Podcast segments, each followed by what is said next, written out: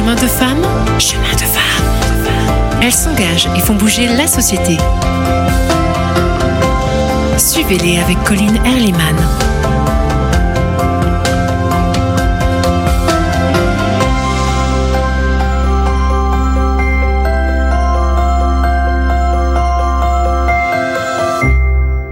Chers amis, bienvenue dans Chemin de femmes, à la rencontre de femmes passionnées, engagées, humanistes, des femmes qui font bouger la société. Ils nous encouragent parfois à explorer de nouvelles voies et aussi à avancer sur nos propres chemins. Aujourd'hui, j'ai le grand plaisir de recevoir Anne Daudeville. Anne, vous êtes professeure honoraire de la faculté de droit de Montpellier et vous poursuivez actuellement vos engagements associatifs. Vous avez fondé, confondé et longtemps présidé l'association d'aide aux victimes à Montpellier à la demande de Robert Badinter. Vous avez ensuite présidé l'Institut national d'aide aux victimes et de médiation et participé aux réflexions de la Société mondiale de victimologie.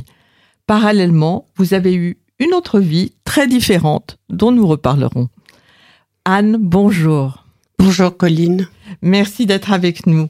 Alors, au risque de me tromper, j'ai l'impression que votre parcours dans le droit a plus été guidé par les rencontres que par, la par une volonté de départ.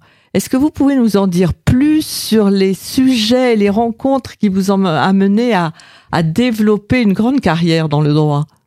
Oui, avec, avec grand plaisir, parce que ça me permet d'évoquer des personnes qui, qui m'ont marqué. D'abord, j'ai commencé le droit, j'étais étudiante à Paris. Euh, j'étais étudiante à Paris et, bon, comme beaucoup d'étudiants, j'ai trouvé ça intéressant, mais sans plus. Euh, je suis arrivée en deuxième année et là, j'ai été fascinée par mon professeur de droit civil, Jean Carbonnier, qui avait un don pour euh, pédagogique incroyable et nous a fait, euh, nous a fait intéresser, nous a intéressé vraiment au droit civil. Qu'est-ce qui vous a intéressé alors Quel était ce don particulier? Ben, Ce don particulier, c'est qu'il présentait le droit comme un droit flexible, c'est un titre de son livre qu'il a rendu célèbre, et un droit euh, qui vit, qui doit vivre pour les citoyens. C'est pas un droit qui doit vivre pour les intellectuels ou le raisonnement juridique, mais c'est un droit qui s'applique et qui doit faire que la société puisse vivre en harmonie, en cohérence. D'accord. Il avait une pédagogie particulière? Ah oui, c'était assez extraordinaire. Il est arrivé dans l'amphithéâtre archiplein et avec juste son code civil à la main. Et ce monsieur qui était petit de taille et qui avait aussi un peu bégayé quand il était très timide et bégayé. Il arrivait sur l'estrade et là il se transformait. C'était un discours euh, pédagogique, euh, facile à entendre et surtout, il avait une technique extraordinaire de partager son cours en trois parties.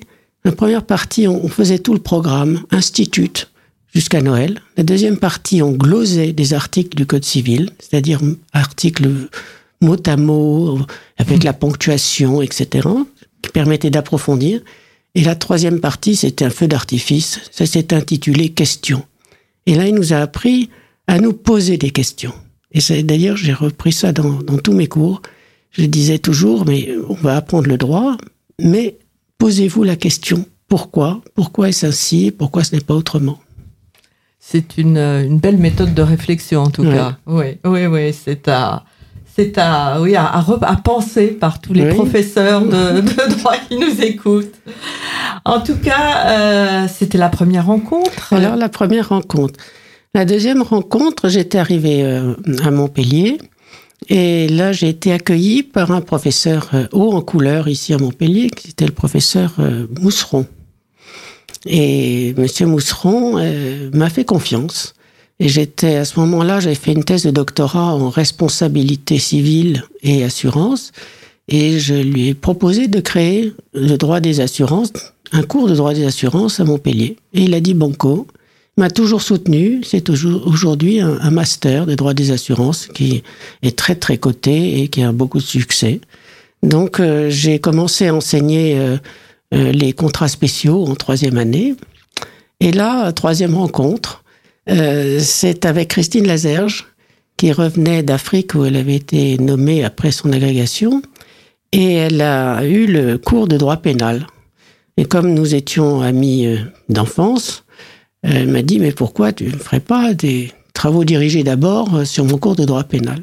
Voilà, c'est ce que j'ai fait. Et je me suis passionné pour la matière. Et ensuite, euh, eh bien, un des cours de droit pénal a été libéré par la, la retraite de M. Fung, notre collègue, et j'ai eu ce poste. Et donc, pendant 18 ans, nous avons enseigné le droit pénal dans les groupes A et groupe B, la faculté de droit. Donc, en, fait, vous avez vu tous les aspects du droit ben, Ce qui m'intéressait particulièrement dans le droit, c'est les relations entre les gens. Et entre les domaines de responsabilité civile, euh, c'est qui est évidemment mais deux personnes en, en, de personnes morales ou physiques en, en face l'une de l'autre. L'une a causé un dommage, l'autre demande à être réparée. Et au droit pénal, euh, la, la, victime a envie aussi de participer au droit pénal, euh, au procès pénal. Et c'est ça qui m'a intéressé, c'est la place de la victime dans le procès pénal. C'est ça qui vous a amené à être, euh, à créer, le, à cofonder en tout cas l'institut de victimologie? Alors euh, oui, hein, ça a été aussi une, une, belle histoire parce que Robert Badinter est devenu garde des Sceaux en 1981 et très vite il, a voulu créer un mouvement d'aide aux victimes. Et donc euh, il s'est appuyé sur son assistante que je connaissais et euh, Christine Lagerge par ailleurs connaissait aussi Robert Badinter et donc il a proposé une enveloppe budgétaire pour commencer à créer une association d'aide aux victimes, des associations dans toute la France. Et donc, euh, avec Christine Lazerge et mon collègue Didier Thomas, tous les trois, on a créé l'association d'aide aux victimes. Mmh. Voilà. Christine Lazerge a été la première présidente et j'ai suivi et, et donc j'ai participé alors euh, euh, directement à la création de, sur le plan national, à l'Institut national d'aide aux victimes et de médiation qui est devenu aujourd'hui France Victime, qui est très connu et qui travaille toujours avec euh, le ministère de la Justice pour aider les victimes, toutes victimes. Mmh. Donc c'est quelque chose. Quelle valeur en vous Qu'est-ce qui vous a porté à vous intéresser? Parce que je crois qu'il y a encore peu de temps avant, on ne s'occupait pas tellement des victimes. Oui, on disait qu'elles étaient les oubliées du procès pénal, ce qui était vrai. Mmh. Et donc leur donner une place, mais quelle place? Parce que euh, en face de l'auteur, il y a le procureur qui réclame l'application mmh. de la loi. Et la victime, qu'est-ce qu'elle demande? C'est une indemnisation, mais plus que cela, c'est une reconnaissance. Mmh. Et le procès pénal permet à la victime d'être écoutée, dans le meilleur des cas, hein, parce que c'est difficile, c'est pour ça qu'il faut les aider et les accompagner dans cette démarche. Et puis je me suis occupée, euh, quand j'étais à ce moment-là euh, présidente de l'Institut national, et qui est devenu France Victime, de, de, grandes catastrophes qui se sont des accidents collectifs, oui. l'accident d'avion, oui. euh, l'effondrement du stade de Furiani, euh, des d'autres avions, qui, les trains, euh, etc. Donc ils font beaucoup de victimes. Oui. Et alors là, ce que, ce que nous avons constaté, et c'est tout à fait normal, c'est que les victimes de ces catastrophes collectives créent pour, pour être ensemble une association de victimes. Or, le réseau dans lequel je militais, c'était l'association d'aide aux victimes. Donc c'est pas le même esprit. L'association d'aide aux victimes ne sont pas des victimes qui aident des victimes. Mmh. Tandis que les associations de défense sont des victimes qui aident d'autres victimes mmh. et qui, les, qui les portent leurs paroles oui. de façon plus combative, je, je dirais. Mmh. Et voilà, donc il fallait faire la synthèse de tout ça. Et ça a été passionnant, ça a été une grande aventure. Et aujourd'hui, très fier de voir que France Victime se développe toujours et pour le, vraiment pour le bien des victimes. Pour le bien des victimes. Donc oui, ça, oui. A été, ça, A été, vraiment le, la grande cause de votre vie?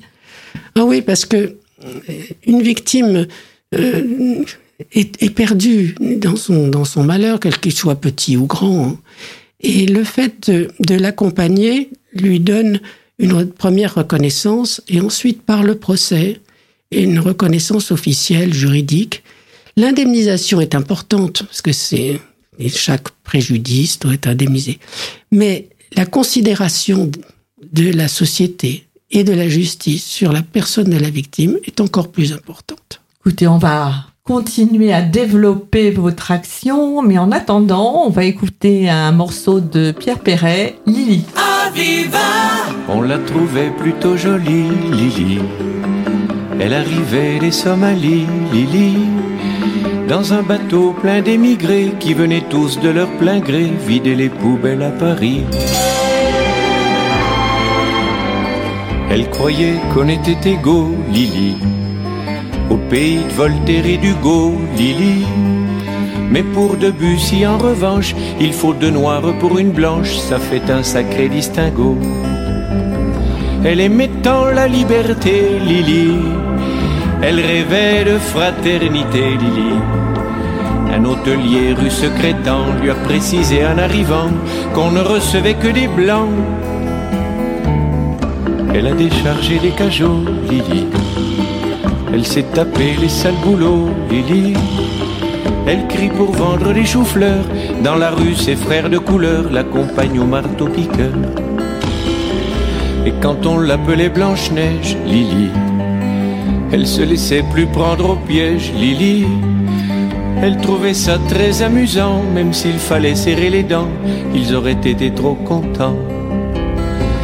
Elle aima un beau blond frisé, Lily qui était tout prête à l'épouser, Lily. Mais la belle famille lui dit Nous ne sommes pas racistes pour dessous, mais on veut pas de ça chez nous. Elle a essayé l'Amérique, Lily. Ce grand pays démocratique, Lily. Elle aurait pas cru sans le voir que la couleur du désespoir, là-bas aussi, ce fut le noir. Mais dans un meeting à Memphis, Lily, elle a vu Angela Davis, Lily, qui lui dit Viens ma petite sœur, en s'unissant on a moins peur des loups qui guettent le trappeur. Et c'est pour conjurer sa peur, Lily, qu'elle lève aussi un point rageur, Lily. Au milieu de tous ces gugus qui foutent le feu aux autobus interdits aux gens de couleur. Mais dans ton combat quotidien, Lily, tu connaîtras un petit peu bien Lily.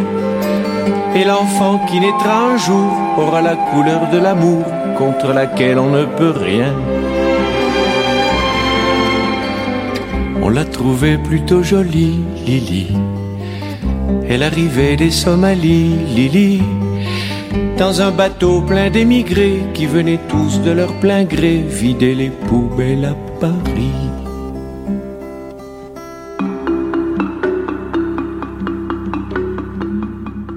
Bien, nous nous retrouvons avec mon invité Anne Daudeville euh, sur Radio Aviva. Alors Anne, vous avez choisi ce titre, Lily, euh, très engagée déjà. Oui, oui, engagée. D'abord parce que c'est une femme qui, qui, chante et qui parle, même si c'est Pierre Perret le premier qui, a chanté cette chanson. Et puis c'est engagée dans, dans, pour le féminisme, l'égalité femmes-hommes, et engagée, engagée aussi pour l'accueil de l'étranger. Et donc, euh, c'est un peu les, les, deux, maintenant, piliers associatifs auxquels je, participe avec euh, beaucoup d'enthousiasme, mais c'est tellement important. Quelles associations, euh, auxquelles associations vous, vous participez? Alors, euh, pour les femmes, c'est le CIDF, le Centre d'information droits des femmes et des familles. Euh, et puis, pour l'aide aux l'accueil de l'étranger. C'est une association qui, qui s'appelle Habitat Jeune à Montpellier et qui est une association qui aide à se loger euh, des jeunes de 18 à, 25 ans à peu près, ou pendant un ou deux ans pour leur donner un logement stable, de qualité et un, un accompagnement par des, des éducateurs pour apprendre à, à vivre dans notre société. Mmh. Et cette association accueille aussi des mineurs isolés. Donc ils sont placés là par le département et nous les accompagnons jusqu'à ce qu'ils deviennent voilà des, des citoyens euh, étrangers ou, ou, ou, français. Ça dépend évidemment du parcours mmh. ensuite. Mmh. Et c'est vrai que nous avons les difficultés pour obtenir des, des titres de séjour et des choses comme ça. Il faut le suivre attentivement. Oui. C'est important pour vous que chaque personne soit oui, dans sa c'est dignité. important. Et puis, c'était des rencontres formidables. Parce que euh, pour les mineurs isolés, on, on peut être parrain, marraine, et donc les accompagner comme ça euh, pour euh, vivre ensemble, simplement. Et on voit des personnes mais extraordinaires qui ont eu un passé très, très dur, douloureux, passage dans la Méditerranée, passage en Libye, passage... C'est c'est im- inimaginable. Eh bien, voilà, ils, ils sont des gens qui, qui veulent travailler, ils sont et quand ils sont accompagnés, eh bien, ils donnent toute le voilà leur qualité apparaît. C'est le sens de votre vie. Le droit est aussi un moyen de vivre ensemble. Ah ben oui, bien sûr. Et ce qui est important dans le droit, c'est de comprendre la notion d'équilibre. On est toujours à la recherche d'un équilibre. Donc c'est pour ça que le droit évolue. C'est pour ça que le droit peut être mis en cause. C'est pour ça que la jurisprudence, c'est-à-dire les tribunaux, peuvent juger des choses différentes dans des ob- objets. Il ne faut pas s'en offusquer. La loi doit évoluer parce qu'il faut trouver l'équilibre qui permet de vivre en société. Oui, c'est pas toujours compris par le, le citoyen euh, non. au quotidien. Mais C'est pas toujours simple à comprendre mais. Oui, oui, Mais moi, je pense qu'il faudrait euh, faire des cours de droit en- en- Oui, dans, dans les lycées, Oui, euh, oui. dans les collèges. Pas simplement d'apprendre qui est monsieur le maire ou madame le- la maire et, et le président de la République, etc. Mais non, les notions fondamentales du droit et le pourquoi du droit. oui.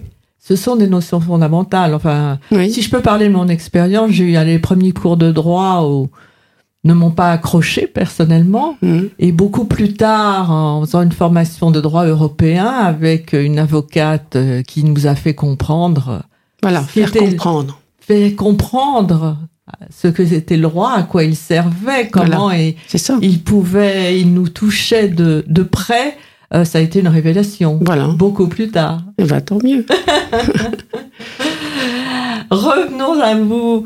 Euh, je parlais tout à l'heure de d'autres vies ou de double vie presque puisque ça a été simultanément. En fait, à à l'âge de 30 ans, il y a eu une rupture. On pourrait croire que votre parcours dans le droit a été linéaire, mais non. À, à- à 30 ans, qu'est-ce qui s'est passé? À 30 ans, euh, nous, nous habitions Paris et nous avons décidé, mon mari et moi, de reprendre la gestion d'une propriété agricole qui est située près de près d'Alès et qui avait des difficultés financières euh, évidentes. Et donc, il fallait trouver un nouveau gérant. C'était mon oncle qui était gérant. euh, C'était normal qu'il passe la main. Et donc, euh, on s'est lancé. Et donc, on a démissionné l'un et l'autre de nos métiers respectifs à Paris. Et, et on est devenu gérant d'une propriété agricole. Moi, à ce moment-là, j'étais maître de conférence. Mon mari euh, aussi avait un travail à l'école supérieure de commerce de Montpellier. Et on a fait, les- pendant 12 ans, on a fait la navette entre Montpellier et, près d'Alès, avec euh, nos enfants qui étaient à l'école du village, puis euh, au collège, etc. Voilà. Et pendant 12 ans, on a fait ça. Et puis, quand les enfants étaient grands et qu'ils sont devenus étudiants à Montpellier, nous avons habité Montpellier, mais on a fait la navette dans l'autre sens, puisqu'on a été 40 ans euh, gérant de cette propriété agricole. en même temps que professeur Voilà. à, à- l'université de. C'est un, un des avantages aussi de ce, de ce métier, c'est qu'on peut gérer son, son temps. oui, oui, Voilà. oui, oui, Donc, euh. Mais ça ne veut pas dire que il ne soit pas bien rempli. Oui, certainement. Parce que alors, il faut expliquer qu'en fait, ça semble être un, un retour aux sources, parce que vous avez parlé de, de votre euh, vos études à Paris, mais en fait, vous êtes Montpelliéraine depuis de, du côté de Maternelle. maternelle depuis un grand nombre de générations. Vous Mhm. pourriez aspirer à être baronne de Caravette, d'ailleurs. hein. Et euh, du côté euh, paternel, euh, c'est le côté du Gard, c'est le côté euh, votre, je crois, un, arri- un aïeul à vous a été maire de Nîmes, maître. ça. Donc, euh, et un autre aïeul du côté maternel, doyen de la faculté de médecine de, de Montpellier. Voilà. Donc, Voilà. vous avez vraiment un pied dans le Gard et un pied dans l'Hérault. Voilà, que j'ai toujours d'ailleurs. Ouais, ouais. que j'ai toujours. Et, et cette propriété euh, familiale que nous avons gérée est un merveilleux, merveilleux endroit qui sert de, de rencontre familiale. ouais. Et tout ça, que je dirais, il y a un, un maître mot un peu dans, dans te- ces différents choix, c'est la transmission. C'est la transmission. Cette propriété du Gard euh, nous a été transmise par une grand-mère très sévenole. Je dirais très sévenole parce que physiquement, elle était vraiment mm. comme les, on imagine une vieille dame sévenole. Et elle, a, elle a pu transmettre ce, ce désir de, de, regroupement familial et de, de travail ensemble à, à, le maintien de ce, ce, patrimoine qui est extraordinaire. Voilà, donc euh, et mon père était avocat aussi. Mon, Du côté paternel, c'était des juristes, puisque maire de Nîmes, j'ai dit, mais aussi euh, donc avocats les uns après les autres. Et voilà, je continue puisque ma fille est avocate. Mhm. Et j'ai un fils qui est, qui est, aussi agriculteur, hein, plutôt éleveur, éleveur de brebis et de poules pondeuses. il y a le côté voilà. et il y a le côté. Donc, euh, et on jongle avec les deux. Avec, deux. Les, avec les deux niveaux. C'est très. Voilà. C'est un bel équilibre. Vous parliez d'équilibre tout à l'heure. C'est ça, c'est trouver un peu l'équilibre. C'est entre la, la, la, terre et, et la réflexion sur voilà. le. Et les rencontres. Et les rencontres qui, qui jalonnent votre vie. Oui. Alors, qu'est-ce que vous avez envie de dire Qu'est-ce que vous dites à vos enfants, aux jeunes maintenant, dans la société un peu parfois euh, un peu anxiogène, où on cherche certains cherchent du sens, n'ont pas l'impression de le trouver dans les métiers traditionnels, etc. Mmh. Qu'est-ce que vous avez envie de leur dire? Justement, hier, j'étais avec ma petite fille euh, Juliette. On a beaucoup parlé toutes les deux. Et elle est à l'aube de sa, vie universitaire et qui s'ouvre bien pour elle, tout est bien. Et je lui dis, voilà, tu crois, ce qu'il faut, c'est oser. Oser, il y a eu d'ailleurs un livre qui m'a beaucoup touché qui s'appelait Oser. Oser poser des questions, oser rencontrer l'autre, oser, euh, voilà, de, dire, euh, d'essayer de, comprendre ce que les. Il faut, il faut sortir de son, sa petite zone de confort. Mmh et, rencontrer l'autre. Et puis, euh, savoir euh, vraiment, euh, comment dirais-je, la chance est donnée à tout le monde d'une certaine façon, mais certaines personnes la prennent et d'autres ne savent pas la prendre. Eh bien, c'est l'ouverture d'esprit qui fait que on est à l'écoute et on se dit tiens, cette personne, c'est intéressant. Et on creuse un peu et pourquoi pas, ça peut changer une vie. Et ce que j'ai vu dans les transformations de personnes, c'est toujours une rencontre qui a fait que cette personne a évolué dans un sens qui, évidemment, euh, qui était favorable pour elle. Donc, euh, je crois que c'est vraiment oser aller vers l'autre pour le rencontrer. Et là, avec l'écoute, le plus souvent, on trouve des pépites.